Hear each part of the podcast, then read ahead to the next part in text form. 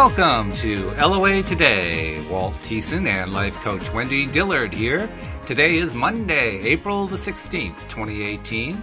4 p.m. Eastern Time, your second daily dose of happy for the day. And uh, Wendy, I have to tell you, I have a little happiness going on right here next to the microphone. If you hear purring occasionally, that's because my cat is sitting here in my lap right next to the microphone. I have no idea how much of it is going to go over the air, but what the heck? A purring cat is a happy cat. How sweet! Love It the is. sound of that. It is sweet. It's cute. And, and she climbed into my lap literally about two minutes before we started the podcast. So I think she wants to be a part of it. Should I interview her? you, ca- well, you know, when my friend Keisha was doing her own radio show, um, her kitty cat Lily always sat next to her during the show, and oftentimes you would hear Lily meowing, and and uh, Keisha called her her co-host in consciousness. ah, okay. Yeah. Well, actually, I've got both of them. And usually it's like one or the other who wants to visit during the podcast. Today, both Harmony and Joy are in here. Joy's in the window staring outside and looking at everything that's interesting out there. And Harmony is in my lap purring away. So we have a cat Love it. afternoon going on here. so did you have a good weekend?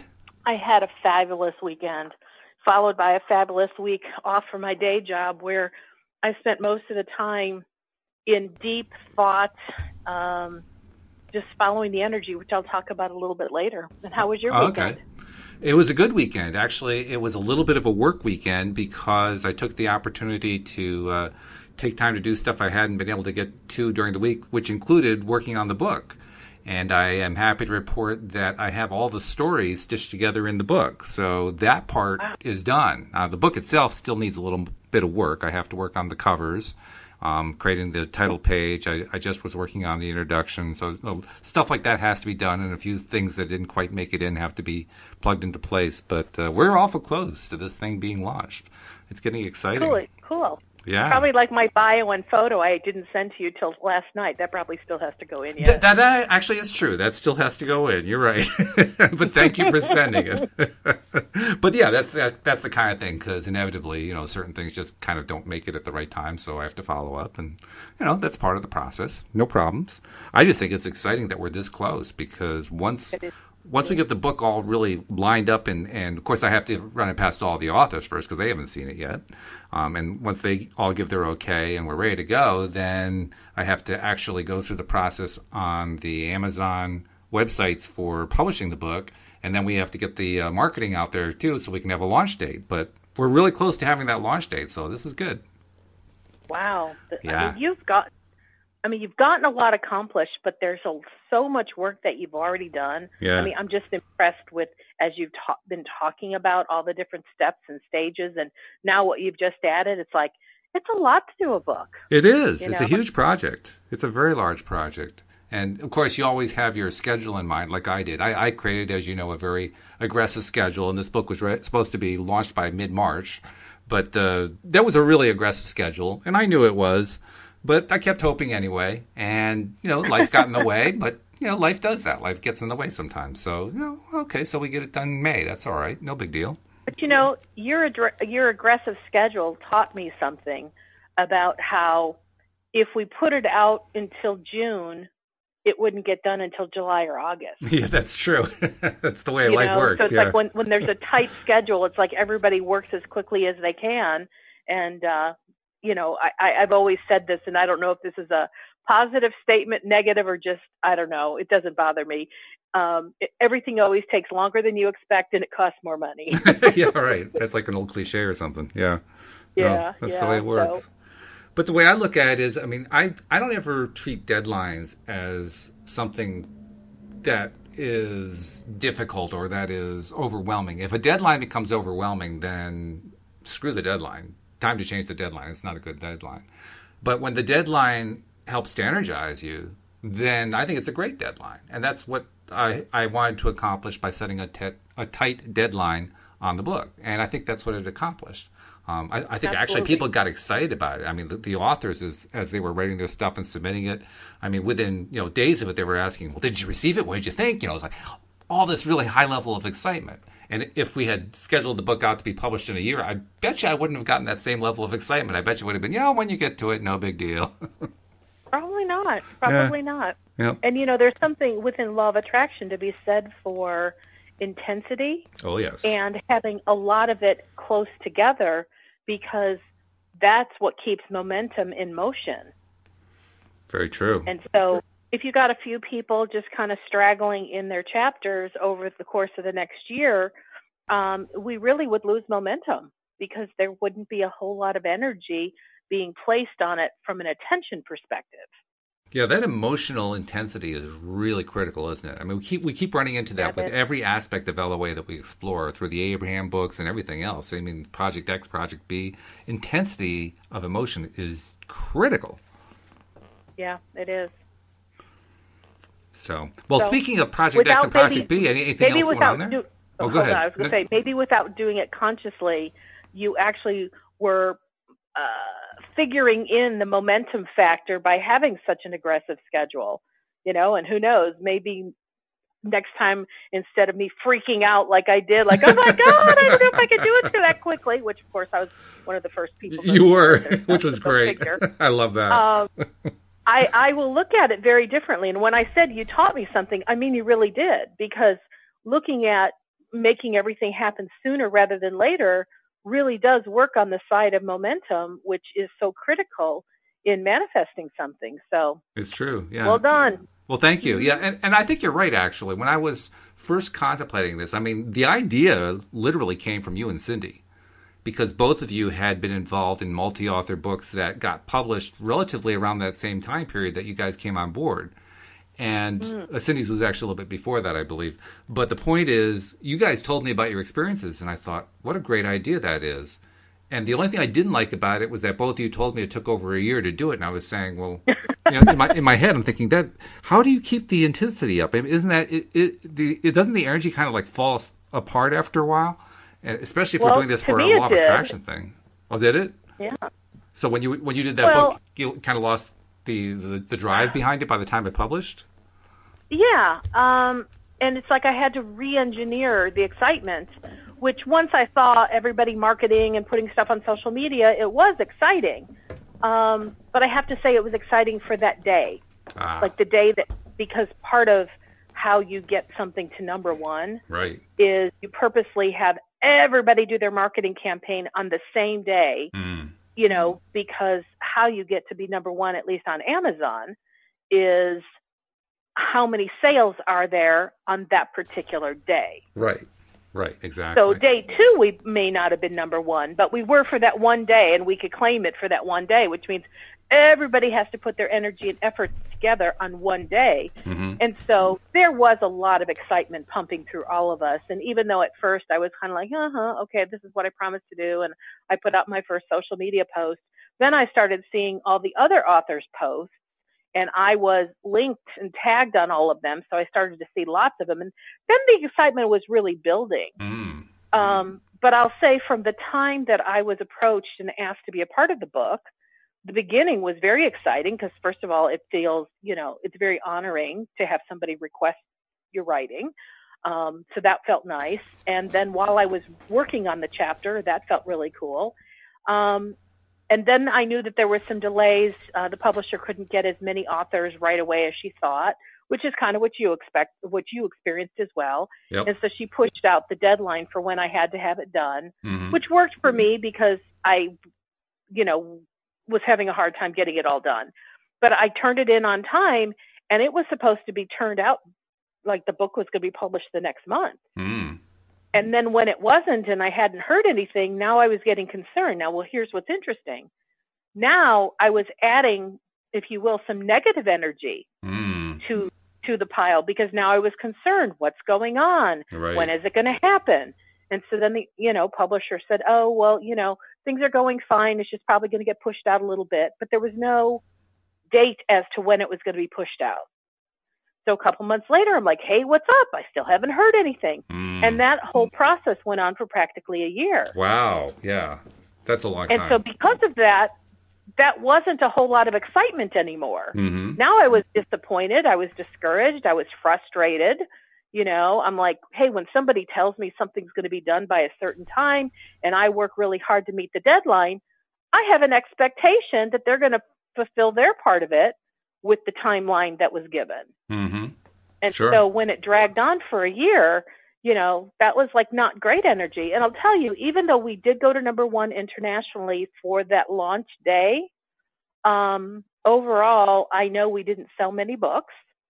And gosh, I want to say now it's been pushed out till May before we receive our profit sharing. Mm. You know, where I think there's 20 authors and we'll share in the profits of the book. Yep. But I don't, uh, you know, I would be shocked if it was anything even close to $10. Oh, sure. Yeah. You know, Yeah. because truly we didn't con- we didn't continue the push to sell more. Mm-hmm. The publisher was on to the next thing and her next book. Um, and so for us, it was like a great experience to, you know, be able to say, hey, I have a number one bestseller book. But between you and me and everybody who's listening, that happened one day, Yeah. Sure. you know. Um, I would like to see, I think a g- more fun number is how many books sold. Oh yeah, that's going to be really good. That that's a big part You of what I want to do too. Because really, this is about Yeah. promoting the podcast.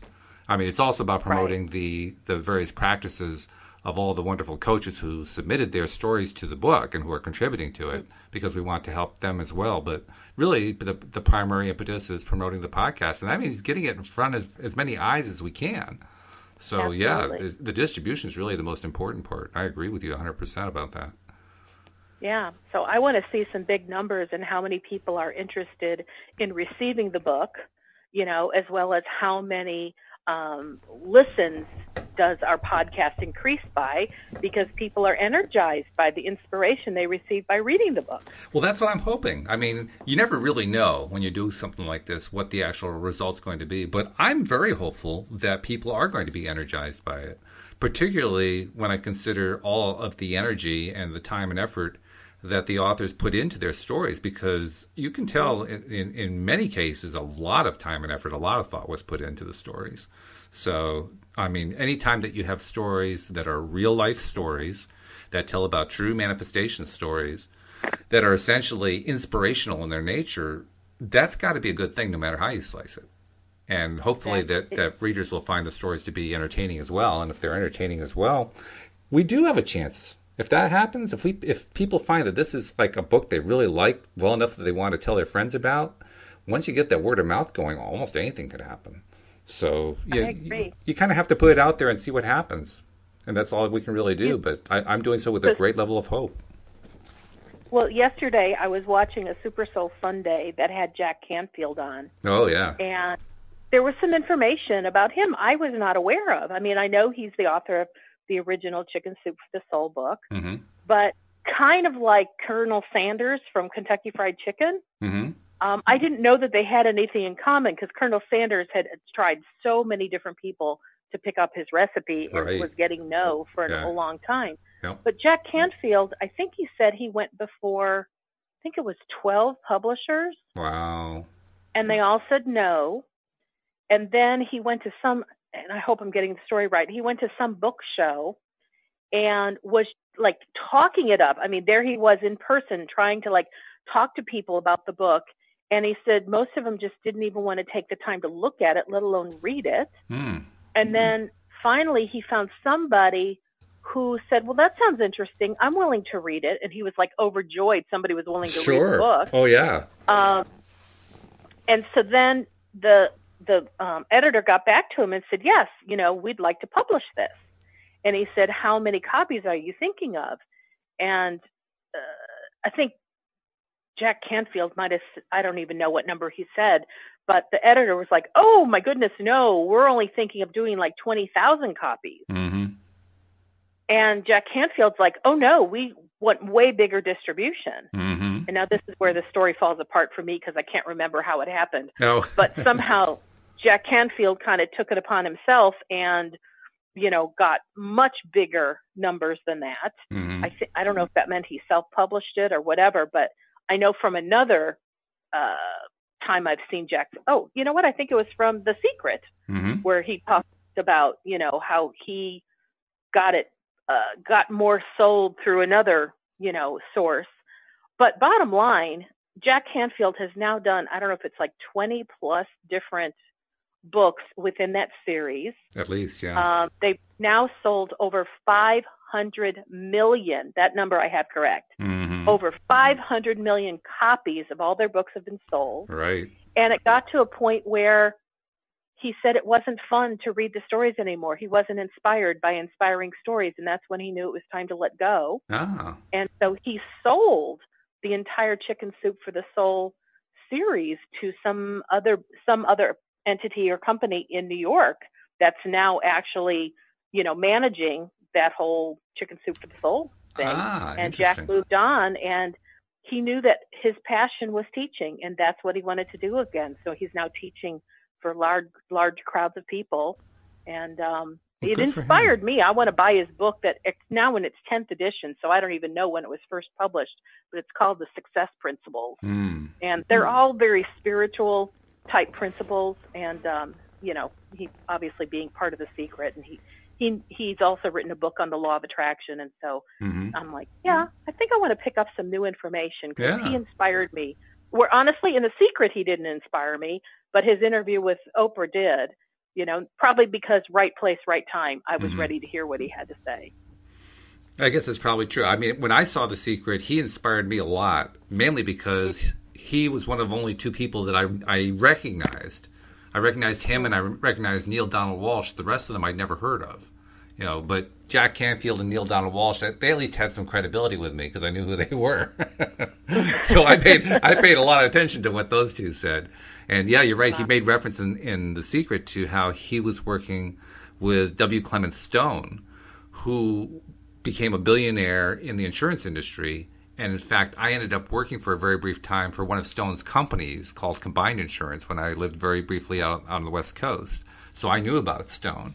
And so when I heard that that he had been a mentor of Jack Canfield, I thought, well, that gives me one more reason to listen to Jack Canfield because I, I didn't like everything about W. Clement Stone, but you know I held him in high enough esteem that you combine him with Jack Canfield. Okay, that's a pretty good combination for me. I'll listen to that. and and Jack told a story about how Stone challenged him to uh, set a goal for himself, a monetary goal of of income that was far beyond anything he could imagine. Which of course is not necessarily the way it, it's always recommended to do. We haven't even recommended to do it that way, but nevertheless, that's the goal he he uh, uh, suggested. And so Jack at the time was making something like eight thousand dollars a year income. This is like early 1980s, and mm-hmm. he set a goal of making hundred thousand dollars that year.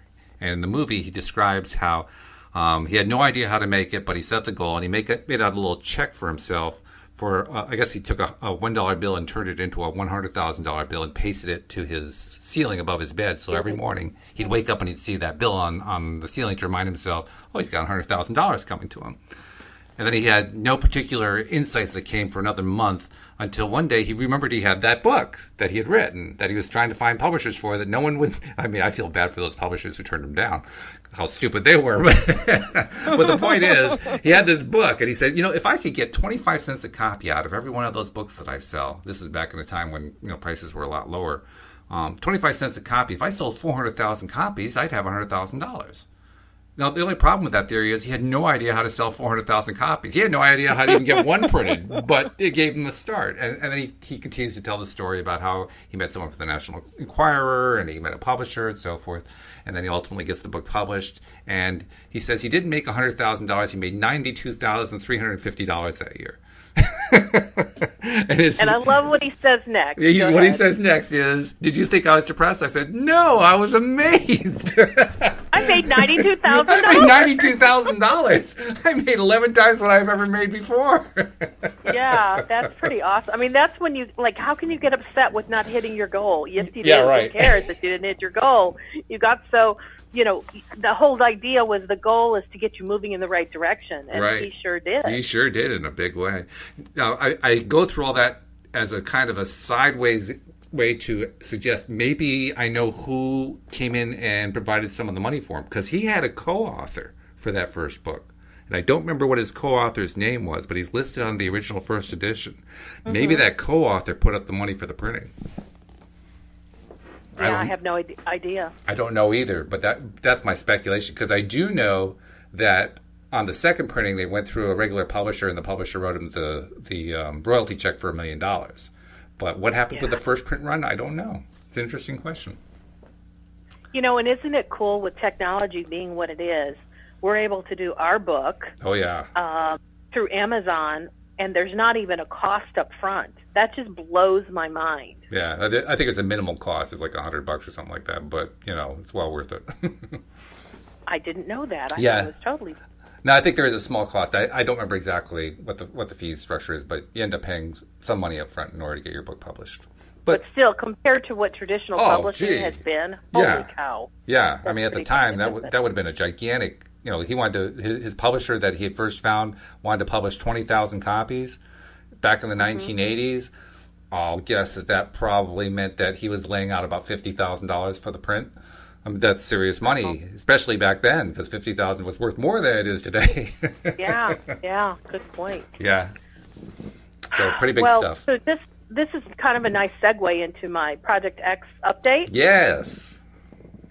Um. So over the weekend, I kind of hit this point of feeling you know, frustrated is kind of a go-to emotion for me if I'm not in a great place.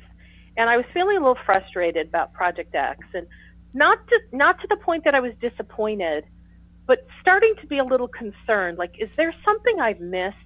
Mm. Because I got to tell you, well, I really had an expectation that things would have been that momentum would have taken on in a greater way for me, and that I would continually feel like huge motion. And it, instead, like this whole time, it's been like what four months. Mm-hmm. Um, it it has felt like stop, start, stop, start. And each time there's a stop, I'm always checking in with my infinite being, saying, "Okay, what's up? Is there something I need to do?" And you know, I get insight, and then I get excited again, and you know, then then the excitement wanes, and then I, I kind of go, "Hey, what's going on?" And then I get some new vision and new ideas, and so it's been a mini mini roller coaster for me, not a ma- major one, but just kind of a mini roller coaster. And I don't know if it was Thursday or Friday, but I just started to feel this sense of, did I make all this up? Now I swear to God, I know I said these exact same words a couple months ago on another show. Mm-hmm. But it's where I hit the same point. Like, am I making this up? Am I really getting the guidance I think I am? Is this something that's really going to happen for me? What's what's going on? because once again, I was kind of in that that trough of uh, well, in business it's called the trough of disillusionment. It's and it feels name. right to say that. Yeah, it's a um, good name. It just kind of felt like there was just nothing in big time motion. And I was talking this out with my friend, of course, Keisha, and she's like, well, "What about all those positive places you've been?" I said, "Well, they've all been real that's the part that seems so odd. It's like the excitement has been real. I have I haven't been faking it. You know, I haven't been in denial and just trying to like cover up my disappointment with, you know, or my doubts with excitement. No, the excitement is real. When I have shared it on the show, it has been absolutely genuine. And so I made a decision because, you know, I'd been on vacation all last week from work. And here it was, you know, I think around Friday. And I'm like, man, I don't have much time left before I go back to work where a lot of my mental time is obviously consumed with my job. And I'm like, okay, I made a decision. I'm going to get a breakthrough this weekend one way or another. I don't know how, but I'm going to get one. And I just started thinking in every conceivable way of how have I manifested things before? What questions did I ask? And I just kind of went through this myriad of so many different strategies and I felt like, I mean, I worked myself to death on this on Saturday, and nothing was coming on Project X on hmm. Saturday. However, I will tell you, three other issues on to- completely other things in my life came to the forefront, and I knocked those puppies out. I think with this determination um, that I had in me, it's like it didn't work. It didn't seem like I was getting any evidence of uh, anything with Project X, but all these other things, man, I was getting huge awareness. I found the, you know, energies that were just still active, but from childhood, and I cleared those up, and it was like, wow, I was flying with excitement that I knocked out these other three things. But then it was still like, yeah, but what's up with Project X? I am not seeing this income stream thing happening. Am, am I supposed to be doing something? And like I said, I went back through all the different questions. Well, one of the things I think you and I have talked about it pretty recently um, where when you put, I think we talked about it on Friday, when you put out a goal and something you desire and you move your attention toward it. Oh, I know you asked the question on Friday, or you said something about, well, I want to go after resistance, pockets of resistance, and get rid of them. Right. Yes. And I said, you don't really have to set your sights on doing it because if you set your sight on what you desire, what doesn't match that, which is called resistance, will always come to the forefront. Right. And then you clear it and then you keep moving forward until or unless you find another pocket of resistance. Then you clear that one and you keep going until you manifest what you desire. Well, I can say this now in hindsight. That's what I had been experiencing the last couple days. I hit a huge pocket of resistance. And I didn't know what it was at the time. And that's why I just, it's like, that's why the excitement all of a sudden fizzled because I was hitting the wall. And so, isn't that yes, it interesting was too? Saturday night. Isn't that interesting Pardon too me? about about resistance? When you hit it, when you run into it, you don't recognize it instantly for what it is. Mm-mm. And and that I I, I, don't know how to emphasize how important that is. Very often we run into resistance and we don't know what it is, and so we start pointing at anything else Yep. because because we're trying to explain what's going on. And Yep. it, it isn't until we can find some way to slow down and take, kind of take a step back and relax and calm our minds that we can even entertain the idea of, gee, I wonder if it might be resistance. Well, so what I did is I looked at, you know, some of the stories that I know I submitted for the book, Mm-hmm. and I was looking at how did I create those things in my life? What did I do? Yep. Well, two out of the three of them I happened when I didn't know law of attraction. And um, I used sheer determination. Mm-hmm. I set when I set my sights on something and I say I'm going to make this happen one way or another, then I know I'm going to. And I recalled that in other times of my life, I would do that kind of thing. Like I remember one time I was working at um, this one job and I was just not having a good time with my boss. She and I were just like wrestling each other. And I knew I was just coming into understanding not law of attraction, but I was learning NLP, and there's a whole lot of commonality between the two of them. And so I had a whole lot of tools on board. And I said, I I remember coming home to my husband, and I said, okay, this issue is coming to an end. And when I go back to work on Monday, this will no longer be a problem. Ooh. And he looked at me and I said, Oh yeah, if I have to sit, I had, I called it my power chair. It was the place I would meditate and have great thoughts. If I have to sit in this power chair for, for the next 48 hours, I'm going to do so because I am not going to work again until this is done. And I mean, I really meant it. And when Wow. I get that, I really go for it. So I kind of did the same thing Friday night. And I said, one way or another, I'm going to clear this puppy. I'm going to clear the energies. I'm going to do whatever it takes to move forward because I like this. It felt like a stalemate energy. Like Hmm. I'm going forward, I'm going back. I'm going forward, I'm going back. And I'm like, no more. I'm done with this. So after I thought up every thought I could possibly think, thought every question I could possibly come up with, the one thing that was kind of bubbling to the surface was I don't have a strong enough belief system to Hmm. support the financial income streams that I am desiring. So we know a couple shows ago, I talked about what had been coming to me was to set a goal for $30,000 a month or possibly 50,000 or more. But Right. it, you know, I was shooting for $30,000 a month. Well, that far surpasses what my current income is at my job, which means there's going to have to be other sources for eh, money to come in. Yep. And even though that's exciting to me and it's believable, now this is an interesting little distinction.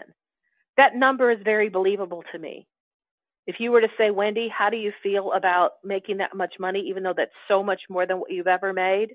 I'd say, like, that's the right number. I know that's the right number. I'm not afraid of that number at all. Okay. But then, and this is the part where it seems like, do I really know what I'm talking about? But I do. I don't have a belief. I don't have a belief in place to support that fully. Now, why do I say fully? Well, because I really do believe that 30,000 is the number that feels right to me. Because I had even said in the process, I had started at 25. True. And something felt off. And when I asked what's what's up with that, I heard go higher. And when I said, what about 30,000? It was like, yes, that landed. That felt so solid. Like, no, that's the right number to shoot for. But, you know, I'm moving forward and now I've bumped into resistance along my pathway. And so I went, okay, so I don't have a belief system to support me. Okay, so let's create one. So this is what I did on Saturday. No, well, no. I ended up doing all these other things. I'm like, all right, so let's start with everything's always working out for me. Be- before you I go there, I just I just want to say one thing. I am impressed that the reaction you had instead of saying I don't have this belief system in place, so I'm screwed. I'm giving up on this. You said I'm just going to create one. I wanted to commend you for that. That's a fantastic reaction. Thank you. It is. I That's didn't really even good. think about it. That's just that's just me. If I don't have it, I'll create it. That's fantastic. So thank you, Walt. I so appreciate your encouragement like you have no idea. Well, the feeling is mutual. So, thank you. So I went, uh, you know, I started out with what I call the old standbys. Everything's always working out for me. You know, hey, my inner being is the one who gave me the number 30,000, so I know I'm not off there. Mhm. You know, and I just came up with everything I could think of that felt positive. And every time I thought about it throughout Saturday, I kept regurgitating those same positive ideas. And I thought to myself, you know, I know what momentum feels like, and it's not coming. And I went, this is really unusual. Because normally, I mean, I've done it on the show. You give me a sentence or two to get rolling, and I'm off and running for the next 15 minutes creating a rampage on whatever subject we're talking about, That's right. which is momentum sponsored by the law of attraction. So in this case, I'm like, what's up? I'm not getting the desired result. I'm expecting momentum and it is not showing up. So again, I just went back to more questions and I literally had to let go. And he- oh my gosh, this is so funny. I was listening to something the other day and someone else talked about giving up. And I immediately ran for my little yellow sticky because what came to me was letting go is not giving up. Ooh, They're two very different things. Letting go is not giving up. that's nice. And what I knew I did on Saturday is I let go of my insistence on pushing to get the answers right then and there. But I was not giving up. I was letting go so I could like uh, re-ruffle my, my feathers, you know, and like put some air in there and chill out and just distract for a little while. But I did so with an intention that I'm going to move myself into a place where I can receive the answers that I'm seeking because right now I'm not I'm not there. I'm obviously not receiving any I mean, I felt like my my infinite being went on vacation. I mean, that's how quiet dear. it got inside of me. It's almost like you want to, to knock on your chest, like, "Hello, anybody in there?" yeah. and I'm like, okay, so what does it mean when I'm not hearing? And I'm like, well, it means that I'm not in an energy, I'm not in a vibrational place to receive. And I went, Mm. okay, then I need to like go do something else. So I did. And I guess it was Saturday night before I was getting ready to go to sleep. Um, the idea came to me my something about my family. Like what energies what things does my family think about money? What did i grow up with? What ideas about income and jobs and whatever? And honestly it felt really fuzzy but it felt like the most cutting edge that might be the wrong words but like i felt like i was sort of onto something Okay. but I didn't have clarity about it. And so I went to sleep with the idea as I, you know, allow the resistances of the day to just fall away during my sleep. We'll see what happens tomorrow. So here it is, Sunday morning, my last fresh morning before I go back to work. hmm And thank God the energies began to flow. Oh, good. And I will tell you, two solid hours lying in bed with my eyes closed, I got pictures, memories, words, song lyrics, um, little snippets from scripts that I know from television shows. I mean, like all this. I know when people say, you know, when they when they're about to die, their their life flashes before them. Well, I now know what that would look like. Not that I was going to die, but like I kept just seeing all these things. It was like a patchwork or a scrapbook of all these moments.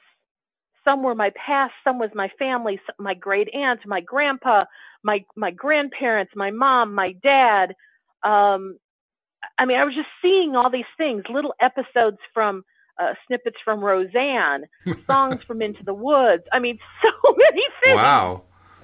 And within this two hours, after I had just this huge amount of data flooding my brain, I said, what do these things have in common? Mm. And I, I really believe my infinite being gave me that question because I was just like inundated with all these pictures and sounds and lyrics and whatnot. And I said, what do these things have in common? Because I feel like somebody is trying to get a message across to me Mm-hmm. and they don't speak English. So they have to do it in pictures or, you know, in another, another form. What do they have in common? And then words started to flow. And I went, oh, all of the people are in a working class environment. It's a, they're the class of the workers. They're the worker bees. They're the blue collar. Um, and I went, wow, what does that mean? And I was kind of getting like people who, and I was thinking about the Roseanne show, which was one of my favorite shows, Mm-hmm. and how now that they've just done a reboot, you know, 20 years later, that they're doing a new series. I watched the, like the, not the premiere episode, but like the documentary episode where they talk about them starting a new thing. Okay. And they were talking about how what Roseanne wanted to bring to the forefront, and her original show was during the time of Cosby and things like that. She wanted to show real people in the working class that struggled with money and what happened when you don't have enough money or when you lose a job. You know, and of course she did it through a comedic venue, but it was like I, I guess it had never dawned on me how her her show was really all about how do working class people deal with life. Okay. And so anyway, that because a lot of Roseanne episodes were going through my head, but I was really seeing this prominent concept of the working class. And when I watch those episodes and when I think back to my family, there was always a ceiling. There was always a limit to how much money anyone ever made. And no one ever broke through that ceiling. And I just started thinking about that like, oh, well, do I feel, because I'm part of that family structure, can I break through that ceiling? And there was a, not really. Like, Really? you're part of this. Yeah. Wow. And I was getting more words like, you know, there's just a status quo. This is what we make. This, this is just how our life is. And I saw how my dad was always trying to break free from the status quo. But through so many different things going on, he never could get beyond where he was. He never got beyond what his parents did. And I looked at like my mom's side of the family, and both of her parents were work were in the workforce, which you know even in that time period that was common for only the husband to work. And yet both of my grandparents worked on both sides of my family. Wow. So we had two income earners on both sides of my family. That's the energy I grew up in. That there's not enough unless a lot of people are working to bring in income. Because one job is not sufficient. And even with that one job, you can only make so much. Mm-hmm. And I was just kind of recognizing, oh, you know, I didn't know that I really believed that because part of me doesn't believe that. I believe that you can break through the glass ceiling. I believe you can do anything you want. Sure. But I was getting this awareness, Walt, and here's the pay dirt for me, is that as much as I know what I know and I know what I believe, the reason I was going stop, start, stop, start is because there has been a very active and very present energy that I have lived within the confines of your working class, Wendy. There's not much further you can go be- beyond that. This is the energy you were born in. And not because anyone was telling it to me, it was like a pre programming. Kind of like Yeah. uh, I don't know if you know on a car, there's like a rev limiter. You can only go so far, Mm-hmm. And then hmm. you stall.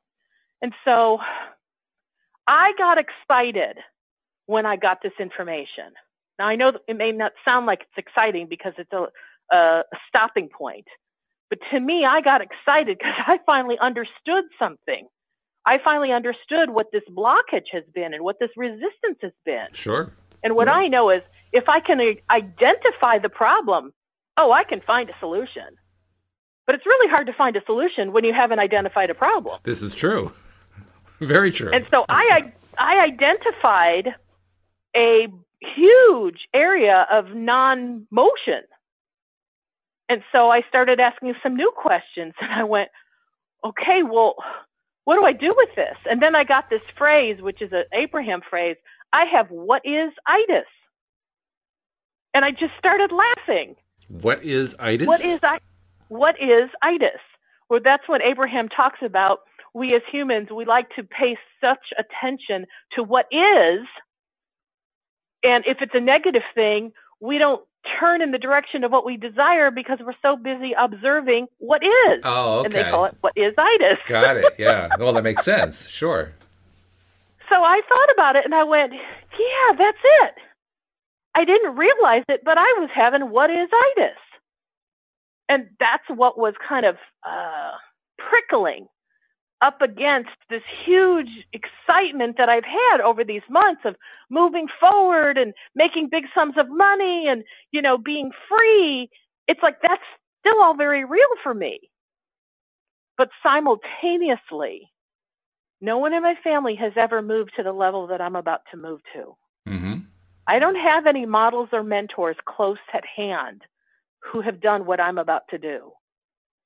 And it has been much easier to look at what is and or to experience the energy, the vibration of what is than to really move forward in a way that could sustain me. Like I have not been able to sustain the energy of where I'm wanting to go.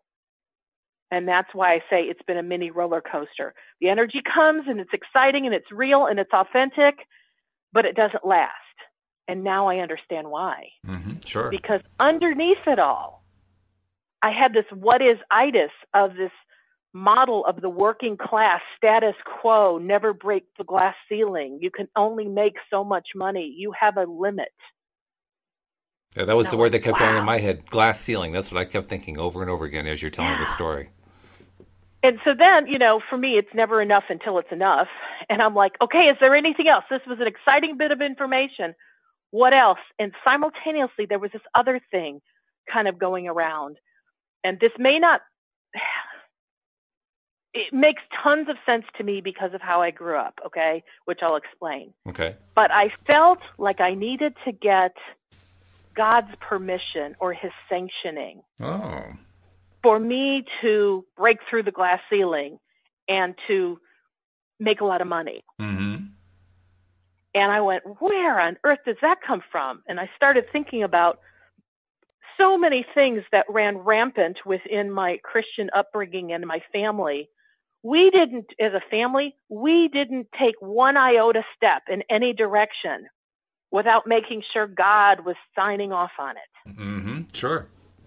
We i mean i was raised to believe not that my mom or dad ever said to do this but this is how i interpreted the information. Mm-hmm. i couldn't just initiate an idea without bathing it in prayer and making sure that god really liked the idea. Or god had to initiate the idea. But in this case my project x making big financial income streams way beyond what I've made in the past is my idea. And it's like, oh, I'm kind of out there. Like no one's given me permission to do this thing. Can I really do this thing? Like what if nobody says I can do this thing? Mm-hmm. And it, that may seem really crazy because it kind of even seems crazy to me, especially with all that I know about law of attraction says if you have the desire for something, the universe has the wherewithal to deliver. I preach that stuff. I believe that with every ounce of my being. But there have been little hidden pockets of energy left over from my childhood, left over from my Christianity that have said, you can't go ahead and initiate an idea on your own. Not without God, the Christian God, telling you it's okay. Well, it guess what? I'm not a Christian anymore. I don't even have the Christian God to give me that okayness. And if I need the Christian God to say it's okay, I'm really screwed. it's not at all surprising to me, though, that you have those resistances in you. I am convinced we all have them. And I, I am also convinced that the biggest thing that we have to do here on Earth, not I'm, I'm not saying that this is our purpose on Earth, I'm just saying it's one of the biggest tasks we have, is to keep working on getting ourselves feeling good so that we can identify these little resistance pockets that are still hanging around and get them out of the way. So, you know, to me, the idea that you ran into another one is like, yeah, so what? That's nothing new there. But I can also see why, first of all, it was big because, like we said earlier, you really don't know that it's resistance when you run into it. It's just all of a sudden, you know, the voices stopped and, and the confidence stopped. But even more than that, once you identified what it was, like you said, it sounds crazy. And, and most resistances do sound crazy. That's the nature of them. That's why they're resistances. Resistance doesn't actually exactly. make any sense. Resistance is completely illogical, but we still hang on to it. And so, yeah, when we expose it, well, of course it sounds crazy, but that's okay. Mm-hmm. The, the crazy part would actually be continuing to hang on to it. That would be crazy. But you don't want to do that. You want to release it. So, as far as I'm concerned, you're totally sane. Thank you. And I, I'm not like in the finished stage right now because I recognize that there's the identifying of what's in the way. There's I, I have now acknowledged it. I recognize the, the the frivolity of the silliness of it. Like I don't really believe any of that stuff. But the one thing that I know will sustain me moving forward so I won't slip back into those energies and reactivate them when I don't see, you know, like if I don't get like some big, you know, client who wants to pay me a gazillion dollars tomorrow, right. you know, and nothing's happening, it, it would be very easy to reactivate all this other stuff, sure. especially because it's now very um, present and current in my consciousness. The thing that's missing, but is on its way, is what to me is like, what is the new belief? Mm. I know what the old beliefs were. I believed in the status quo. I believed that I was working class. I believed I couldn't break through the glass ceiling. I believed I need God or some big higher power to sanction what I want to do. Okay, that's what I believed, but I don't yet have a new belief that is bigger, better, better. That when that one comes through, that other stuff that I just said will be dwarfed it will seem so nonsensical that never again in a million years would I even think to reactivate it because this new truth that I have is huge. Yeah, and wait. that's the truth that's on its way. And I wasn't even going to share this today until I had the truth, but I went, no, I'm going to go ahead and do it and be very real and say, I'm not done yet. I'm going to keep going. But the next big something for me is what is it I don't yet know that my infinite being does know and that's why my infinite being has been able to hold on to, you know, the fulfillment of these huge income streams for me and is unwavering. Mm-hmm. And I don't know what it is yet, but when I do, woohoo! Look out, the glass ceiling will be shattered forever. There you go. Yeah, and what you're really talking about here is what is the new belief that's going to enable you to raise your energy back up and stay in the place of believing that a previously unattainable goal is within your reach. Because that's what Absolutely. the thing is. We're talking about something that, on many levels, we believe is unattainable. And the reason it's so mm-hmm. unattainable is because it's far beyond what we've ever achieved before. So, of course, it's unattainable, right? It can't possibly be done. Otherwise, I would have done it by now. so it must be unattainable. Well, it's funny. It's funny because Walt, I picked up the Law of Attraction book that we've been working on. Right. And I went into the uh, the back and I just looked. I don't know if it's like an index, but I looked up the word belief. Oh. And sure enough, like about five ten pages from where we are now, there was this section on belief. And Jerry had asked a question and Abraham had answered it, and he was asking about quantum leap. At quantum leaps. And Abraham was saying, yes, it's absolutely possible to do a quantum leap, Ah. using the example of the woman who needs to pick up a car in order to save their, her child from dying underneath a car. That's a quantum leap. but It's more like the six million dollar I- woman, I but that's believe- beside the point. um, but could the woman do it tomorrow when the child's not under the car? Probably not. And they Right. talked about how quantum leaps are rarely sustainable, and that's why they recommend, you know, uh, small incremental shifts because each time you make an incremental shift and hang out in that new place vibrationally, you settle into like a new set point or a new sustainable vibration. And so what's interesting is I looked at that and everything inside of me said, no, I'm going for the quantum. But I'm going for the quantum belief, and that's not the same thing as what they're talking about. They're talking about a quantum shift in like behavior. okay. I want a quantum belief, and I've had these many, many times, which is I know, which is why I know this is doable. But when I get the belief that's just like what my infinite being is thinking, and I hold that as my new truth, it does dwarf all other previous beliefs that no longer serve me, and I don't ever go backwards. And then that new belief is so powerful that then the next logical step is for the thing that I'm desire to just walk through the doors. And I have goosebumps, full body goosebumps as I say this, which is my sign that says my infinite being is saying, right on. Well, good. That's correct. So That's good. Yeah, well, it makes sense. I mean, it may not make sense from traditional logic point of view, but from the point of view of a student of the law of attraction, it makes total sense. I mean, you describe how you anticipate and expect that you're going to get a new belief that's going to dwarf all of the limiting resistant beliefs that have been hovering around inside your, your sphere of thought and I I know what that is like. I think we all recognize that. That's literally a situation where you find this new thought on whatever the topic might be. It doesn't matter what the topic is. You come up with this new thought and you compare it to the old thoughts and you say, "Wow, they really don't compare." That's where one dwarfs the other because the new one is such a great thought that you just don't have any interest in even looking at the old thought anymore. Now the the the trip lines happen, the, the the trip wires happen when we get to a new thought, and then some other form of resistance that we hadn't occurred uh, that hadn't occurred to us to look at yet, didn't, even know that wa- that it was there, shows up, and now all of a sudden this new level of belief we've we've we've set up for ourselves is challenged. And during that challenge, what happens is we end up taking our attention away from this thing that we're believing, because a belief is a thought we keep thinking over and over again. We take our attention away and we stop thinking it.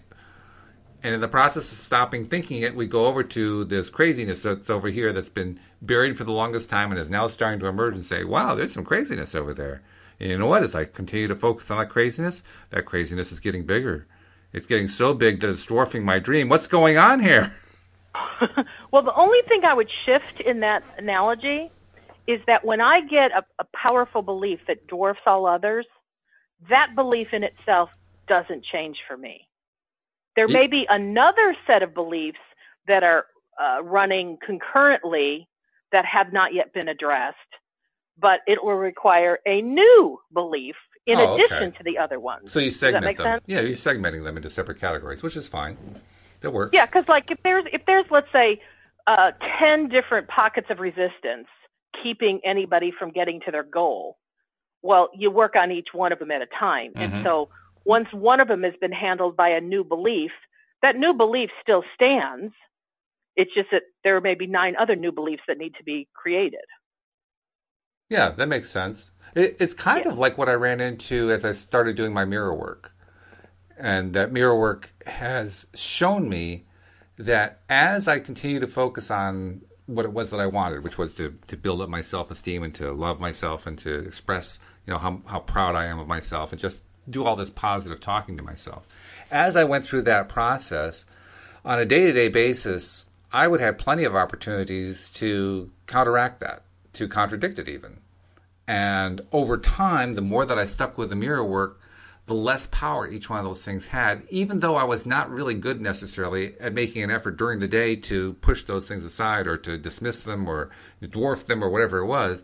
Just the fact that I was doing the mirror work was changing my orientation, changing it and changing it and changing it until finally they went quiet.